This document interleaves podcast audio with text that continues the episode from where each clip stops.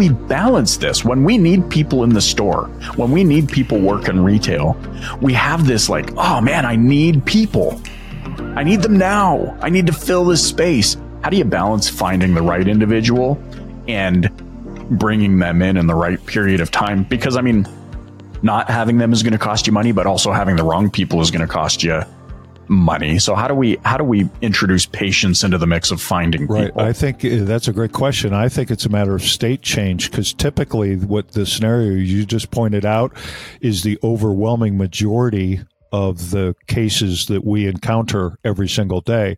But what makes it worse is they really needed to do this two months ago. It's just now come to the point of critical mass where now it's really a problem for them.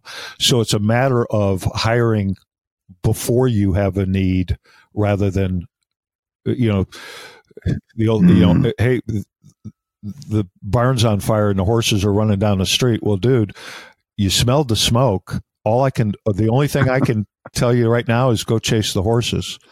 So, you know, right. which is, is going to be futile. So, you know, when you smell the smoke, it's time to act. Um, so it's like we, we use the flippant term ABS, always be staffing. Uh, when talent, it's, it's better to get it before you need it rather than because that's where the mistakes are made when it, when you're reactionary to your hiring. It, it's just it's a it is almost a recipe for disaster. You're going to, it's just going to be by sheer luck and, and, our ability to be able to fulfill that need that is going to make it happen. But to do it prior to, which a lot of our clients are finally getting, hey, look at, I don't have immediate need, but I got a feeling the way the market's going and this and that and another thing. And I've got a couple of people I'm not sure on. I want to get ahead of this thing and let's go ahead and do a class or, you know, I need three people or whatever. Let's, let's go ahead and Let's get ahead of this thing. And we're hearing that more and more, which really is exciting for a recruiter. And it's exciting that our business to some extent is changing in that direction. So it's, you know, it's just, I, mean, really hiring comes down to a, a very, very simplis, uh, uh simple economic law, the law of diminishing return. If, if you study that, it's a three phase law that is it's a law, an economic law. It's not a theory. It's not a, I should try this. There are three stages of the law of diminishing return. And if you follow that, you'll never, literally, never be in that position. It, it, you'll be, you'll be hiring, you'll be bringing people aboard based on growth rather than knee jerk need that I don't have enough people. Uh, right. So, I mean, it's like if, if you start there, uh, you're going to be okay. Uh, regardless of the industry, regardless of the job, uh, it's you know, dealerships don't hire techs until one leaves.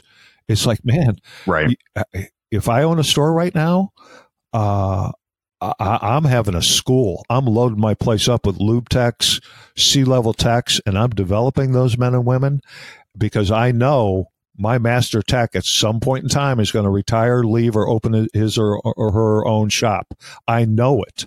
It's a absolute 100% given. I'm going to lose that master tech, and that's going to cost me a fortune. So I'm going to create sure. a farm system within my dealership, and if it costs me some money up front, that's fine.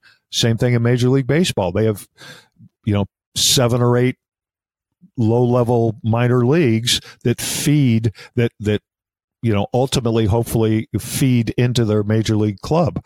Uh, and they spend an enormous amount of time, money, and effort on those. And I think a dealership has to look at it the same way, whether it be techs or or uh, let's take a receptionist. I got I got the best receptionist in the world. She is world class, big part of our company.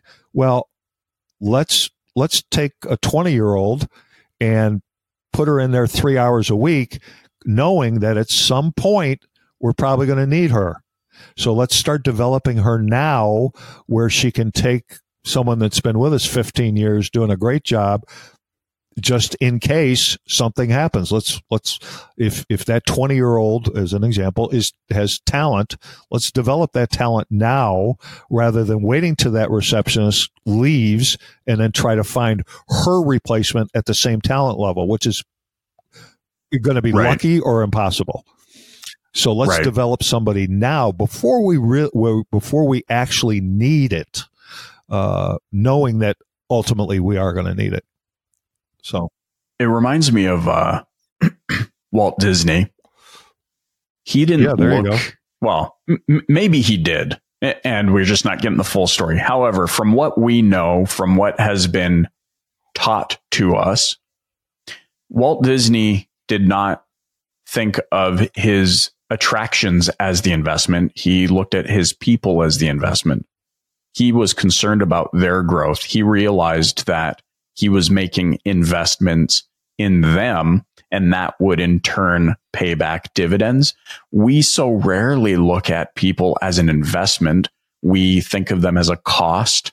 We we categorize them. We say, oh, well, this group of employees are biz dev or business development. They are a profit Mhm. center. This group of individuals are support staff. Therefore, they are a cost center. The reality of it is they're all investments. Why are we so uh, hesitant to invest in people, but we're willing to invest in things? Oh, well, let's open a second Yep. store. Let's open up another property. Let's buy more real estate. Let's do all these sorts Yep. of things when you haven't even mastered the incubator in which you are currently swimming or, or, or working with. That's right. Uh, two, uh, uh, two, th- two things along those lines. A, I tell everybody, both the trainers and our internal staff, and I and Ernie, I've drilled this into Ernie and Joe. These people, our team members, they're clients. They just happen to be internal clients, but they are in fact customers. So when dealing with them, in whatever the case, treat them at least at least as well as you're going to treat a, a client, a, a, a, past client, current client, or, f- or future client. Treat our employees slash team members as clients for sure. I mean, that's Right. just uh, that's just Well, crazy well, look at the markets. Look, look if, if we put things in a different light and we say, hey, uh, and I, I went to any business owner and I said, hey, look, uh, if you put in a hundred grand this year, I can probably get you a six to 10% return. Business owners like Right. done. What's giving you a six to 10% return? Well, if you look at the average employee who you have invested in properly, who you have, uh, brought in on the foundation of a culture you really believe in and you've onboarded them, like you say, the right way, the proper way, and you care about them, well, guess what? That employee is going to give you greater than a 10% return.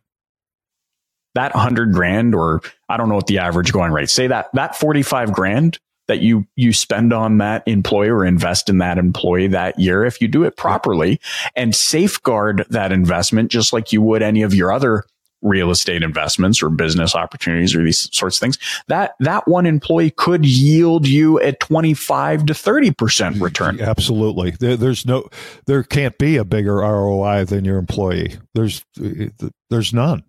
Uh, it- it's it's literally impossible. There's no piece of equipment or process that you or promotion that you can run that's going to return give you a, a higher return on investment. There's no way. A, a service advisor. I mean, they're talking to what? I don't know 30 40 50 people a day? And if your average hour per customer pay ROs a hour and a half 2 hours per RO times the shop rate at uh, I don't know 150 bucks an hour I mean just the math itself is like whoa are you kidding me?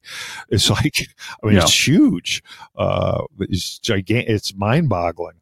Uh yet we you know we tend to look at it a different way which is like you said uh which is unfortunate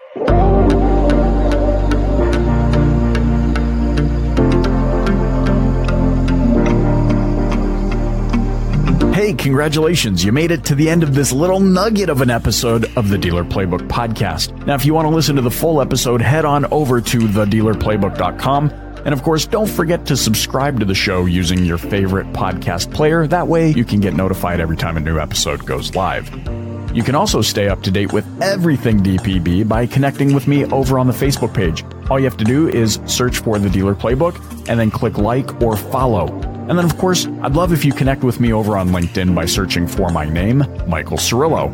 Now, stay tuned because in another couple of days, I'm going to hit you with another full episode of the Dealer Playbook podcast.